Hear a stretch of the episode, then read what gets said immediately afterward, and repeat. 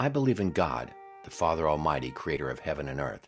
I believe in Jesus Christ, his only Son, our Lord, who was conceived by the Holy Spirit, born of the Virgin Mary, suffered under Pontius Pilate, was crucified, died, and was buried. On the third day he rose again. He ascended into heaven. He is seated at the right hand of the Father, and he will come to judge the living and the dead. I believe in the Holy Spirit, the Holy Catholic Church, the communion of saints, the forgiveness of sins, the resurrection of the body, and the life everlasting. Amen.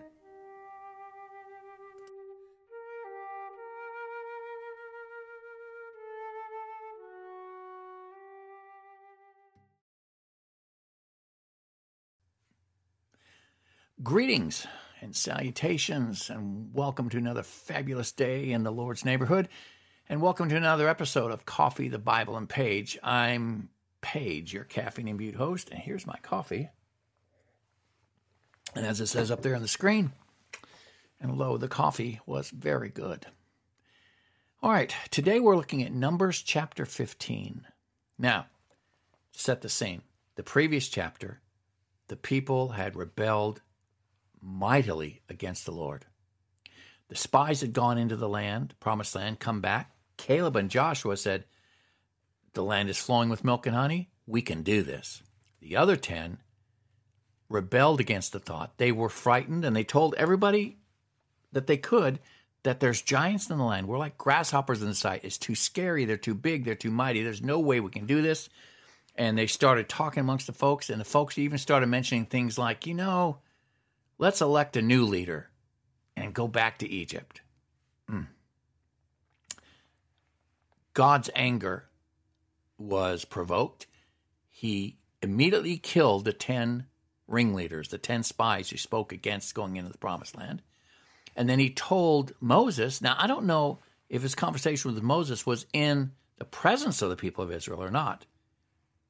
For imagination's sake, I'm going to pretend it is because he tells Moses, you know, I can I can make a better nation than this from you.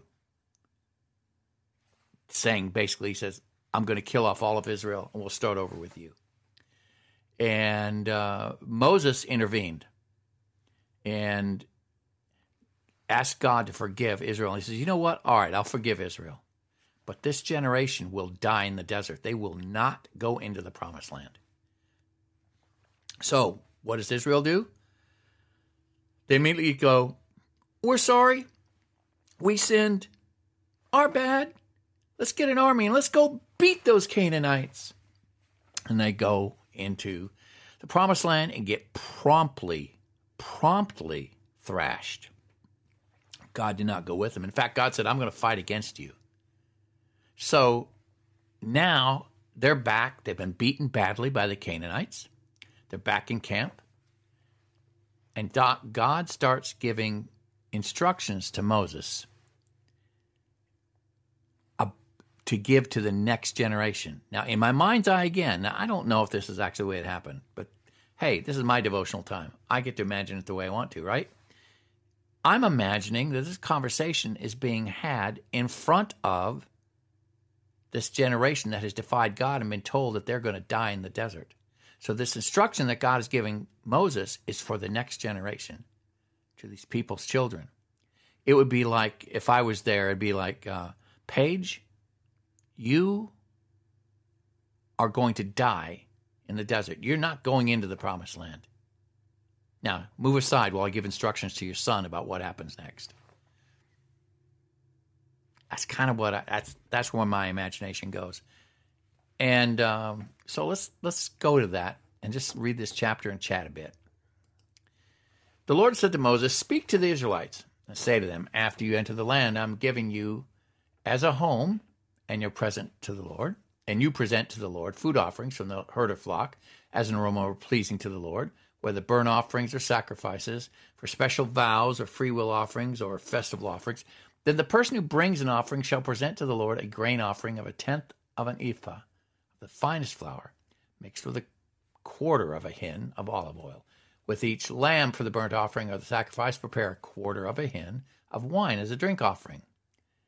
With the ram, prepare a grain offering of two tenths of an ephah. All right, and he goes on down and he describes the sacrifices that they're going to be presenting in the promised land. All right. Then he says, Everyone who is native born must do these things in this way when they present a food offering as an aroma pleasing to the Lord for the generations to come, whether a, whenever a foreigner or anyone else among you, living among you, presents a food offering as an aroma pleasing to the Lord, they must do exactly as you do. The community is to have the same rules for you and for the foreigner residing among you. This is a lasting ordinance of the generations to come. You and the foreigner shall be the same before the Lord. That's really important. There was room in Israel for Gentiles to worship Jehovah. The foreigner had the same regulations as the native born Israelites. The Commonwealth of Israel would always be open to proselytes, converts. Indeed, God's promise to Abraham embraces all the peoples on earth. There's room for everybody at God's table. The Lord said to Moses, Speak to the Israelites and say to them, When you enter the land to which I'm taking you, oh, again, imagine this being spoken to the children of the people who have been told they are going to die in the desert. When you enter the land to which I'm taking you, and you eat the food of the land, present a portion as an offering to the Lord. Present a loaf from the first of your ground meal, and present it as an offering from the threshing floor. Throughout the generations to come, you are to give this offering to the Lord from the first of your ground meal. See, the, this law also looks forward to the time when the Israelites would be in the land. The first of the threshed grain was to be made into a loaf and presented to the Lord. This concept of first fruits, it's a symbol that all blessing is from the Lord and all produce belongs to him. Now he's going to talk about unintentional sin, just like we read before uh, in Leviticus. Now, if you as a community unintentionally fa- fail to keep any of these commands the Lord gave Moses, any of the Lord's commands to you through him, from the day the Lord gave them and continuing through the generations to come, and if this is done unintentionally, without the community being aware of it, then the whole community is to offer a young bull for a burnt offering as an aroma pleasing to the Lord, along with its prescribed grain offering and drink offering, and a male goat for a sin offering. The priest is to make atonement for the whole Israelite community, and they will be forgiven. For it was not intentional, and they presented to the Lord for their wrong a food offering and a sin offering. The whole Israelite community and the foreigners residing among them will be forgiven because all the people were involved in an unintentional wrong. All right? But if just one person sins unintentionally, that person must bring a year old female and present an offering as well. The priest is to make atonement before the Lord for the one who erred by sinning unintentionally. And what atonement has been made, that person will be forgiven.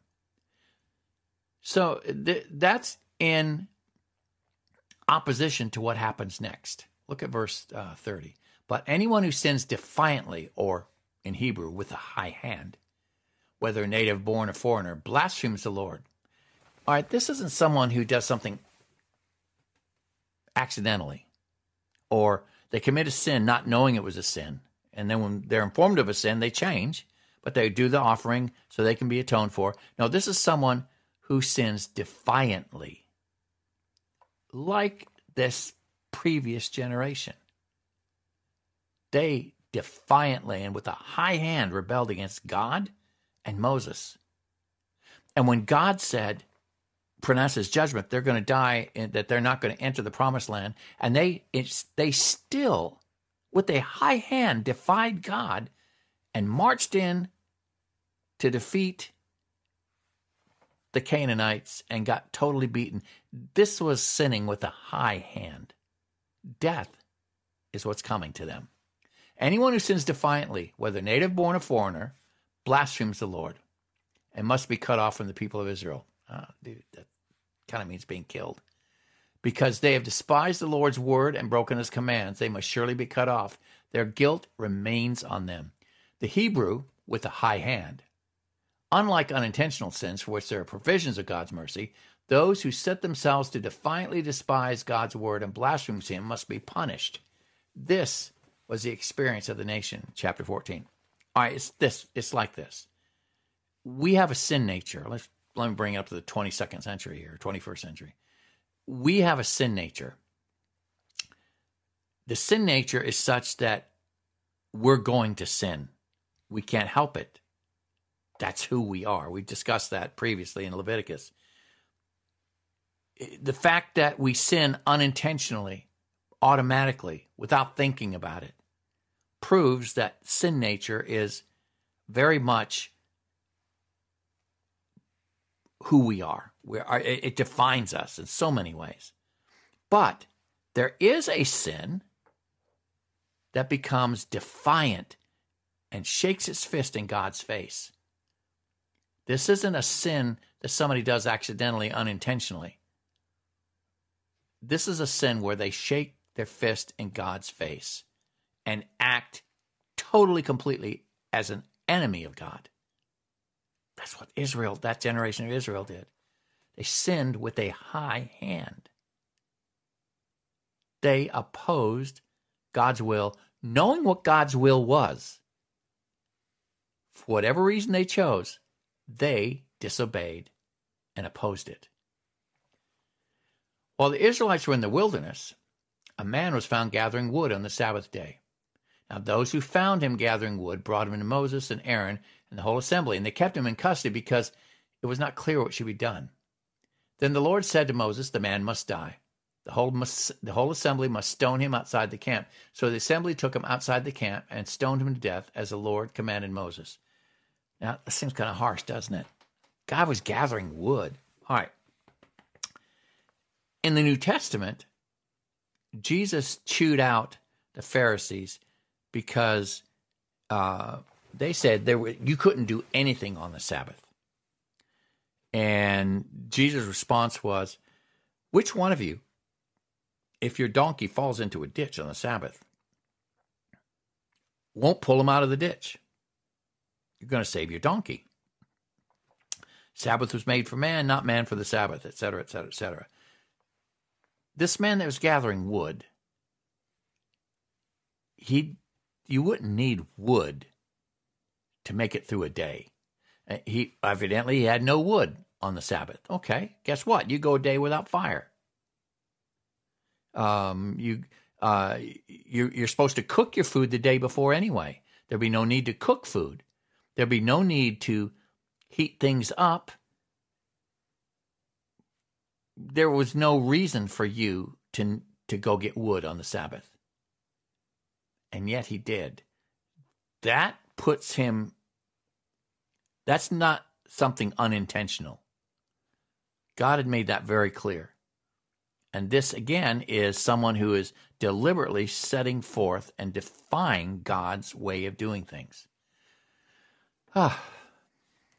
The Lord said to Moses, Speak to the Israelites and say to them, Throughout the generations to come, you're to make tassels on the corners of your garments with a blue cord on each tassel. You will have these tassels to look at, and so you will remember all the commands of the Lord, that you may obey them and not prostitute yourselves by chasing after the lusts of your own hearts and eyes. Then you will remember to obey all my commands and be consecrated to your God. I, I now remember he's this is in my mind's eye. I'm seeing this speaking to all of Israel, which includes the generation which has just been denied entrance to the promised land. I am the Lord your God who brought you out of Egypt to be your God. I am the Lord your God. Think of the shame and the embarrassment of that generation. This was a generation that had seen God deliver them from Pharaoh, part the Red Sea, destroy Pharaoh's army, destroy all the gods of Egypt. When all the magicians and the Pharaoh himself challenged Moses, the same generation that saw all of that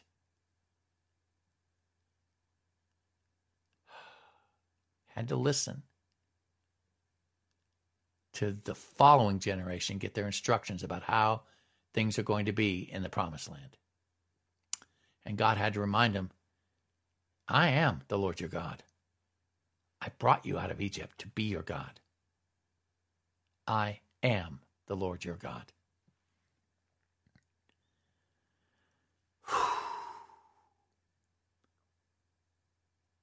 I uh, almost have no words. I putting myself in the place of those Israelites that are going to die in the desert, who are never going to see the promises that they could have seen. I should say the fulfillment of the promises that they could have seen. And out of all the spies that went, out of all of Israel, that entire generation, with the exception of Caleb and Joshua, are going to die in the desert. Now, I don't know if they knew that that was going to take 40 years. I don't know. But they turned around and started marching back into the desert for 40 years. This is a heavy duty little chapter here. Um, the emphasis on unintentional sin and willful, willful sin, the harsh sense of uh, shame that must have been felt by that generation. Mm. It's hard. You know, when God promises you something, there's an inferred obedience that he's expecting. When he reveals something to you, it's inferred that you're going to believe it and that you will act upon it. You don't get to choose your actions and expect God to bless them. You know, there's a uh, a Bible study years ago that I did, and um, in that Bible study, the pastor makes the um, makes a statement. Don't do something and ask God to bless it. Find out what God is doing and blessing, and then join yourself to it. He was a pastor of a church that had a lot of uh, medical people. So they went, they sent out teams, medical teams throughout Canada to go into the remote villages and provide medical care where it was scarce. He went to pastor another church. They had a bunch of construction people, carpenters, home builders, etc., architects, and how, he said how stupid it would be for me to send out medical missionaries. We sent out teams of builders that went into these remote places to build and to repair. He says, You look at what God has surrounded you with, you look at what God is doing and align yourself with it. I believe it was Abraham Lincoln that said something to the effect of, I'm not so concerned about whether God is on my side. I'm actually more concerned about if I am on God's side. And what we see happen, what we saw happen in this chapter, is this defiant, high handed generation that defied God, defied Moses, defied Aaron, that turned on God every chance they had. And God continues to forgive and to forgive and to forgive. And God finally says, You know what? You're not going into the promised land. You're going to die here in the desert. And then, with a high hand, they said with very religious language. In fact, let me go back up chapter 14 and look at the language they said. Um, when Moses reported this to all the Israelites, they mourned bitterly. All right. Early the next morning, they set out for the highest point in the hill country, saying, Now we are ready to go up to the land the Lord promised. Surely we have sinned. We, we've asked him to forgive us. He's forgiven us. Now we're ready to go. And they march up to go do battle. Moses said, Why are you disobeying the Lord's command? Inferred, again. This will not succeed. Don't go up, because the Lord's not with you. You will be defeated by your enemies, for the Amalekites and Canaanites will face you there. Hmm because you have turned away from the Lord. He will not be with you, and you will fall by the sword. Nevertheless, in their presumption, they went up towards the highest point in the hill country. Though neither Moses nor the ark of the Lord's covenant moved from the camp, the Amal- Amalekites and Canaanites who lived in that country came down and attacked them and beat them down all the way to Hormah. They wanted, they did what they wanted to do even then and it was couched in religious language. It was couched in religious motivation. We've sinned. We're sorry. Let's go take the land. And Moses is going, You didn't listen. That is no longer an option for you. Once again, you are being disobedient. God's not going to go with you. Whew. We need to have discernment. We need to be able to see what it is that God is blessing and what God is doing and align ourselves with it. Not to spin our wheels, making up something that we would like to do and have God bless it. I wanted to be a preacher. I wanted to be a uh, worship pastor. That's what I wanted. It would have been pleasurable for me. I like to talk. I have the spiritual gift of teaching, administration, and prophecy. Um, I'm a I'm a talented musician. It would have been a perfect fit for me. That was my plan. But God said no. For me to have continued to push into that territory would have been sin and rebellion against God. And destruction would have been my reward. I wanted to do that. God said no. I will say this in my favor as opposed to the Israelites.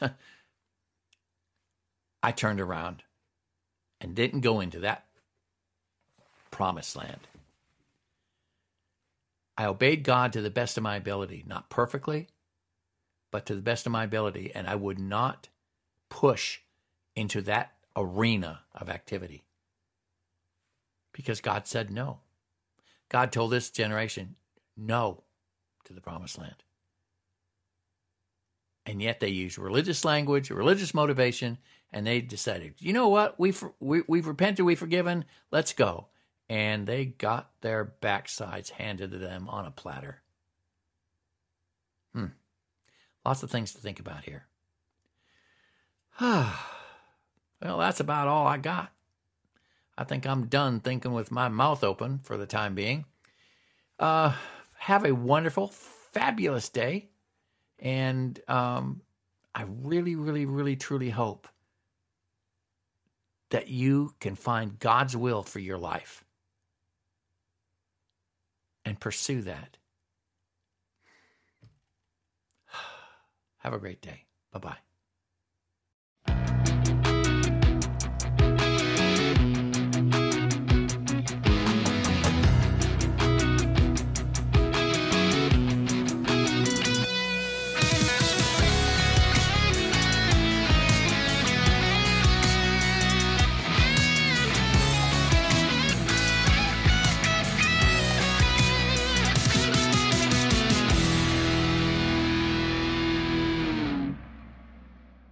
God's thoughts are not our thoughts. Neither should my thoughts be your thoughts. You need to think for yourself.